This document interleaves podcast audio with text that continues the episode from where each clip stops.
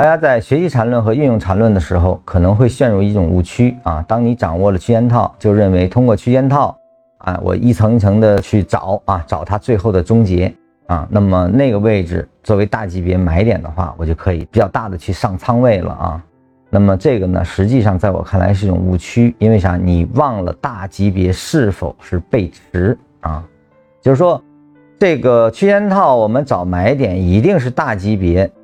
当它产生买点的时候，那我一定要看它是什么结束啊？它如果只是一个大级别离开段的结束，那这个我们说 A 段和 B 段之间根本就没有产生背驰，那你即便完成，它也是次级别完成啊，它是不能代表这个级别的可反转的啊。我这个话给大家用图表的方式给大家呈现一下啊，也就是说区间套和背驰是互为表里关系。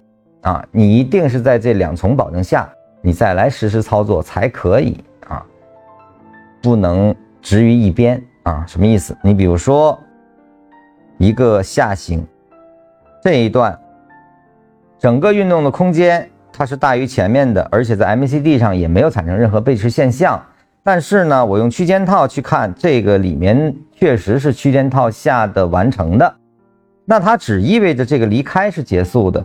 那它还可以，因为它没有背驰，还是可以构筑一个中枢继续下行啊。也就是说，这个位置实际上你是不能做大的布局的，所以我们必然只能在趋势的背驰段啊，在这一段里产生背驰，且在区间套下我来判断最后一段的完成的情况下，你才能够有较大的布局啊。这是一个。第二个呢，你或者是周线以上的。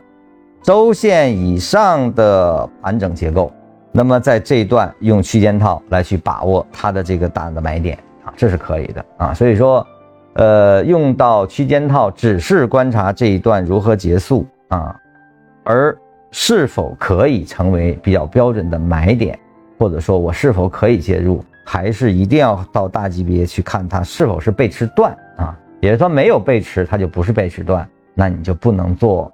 一买或者一卖的判断。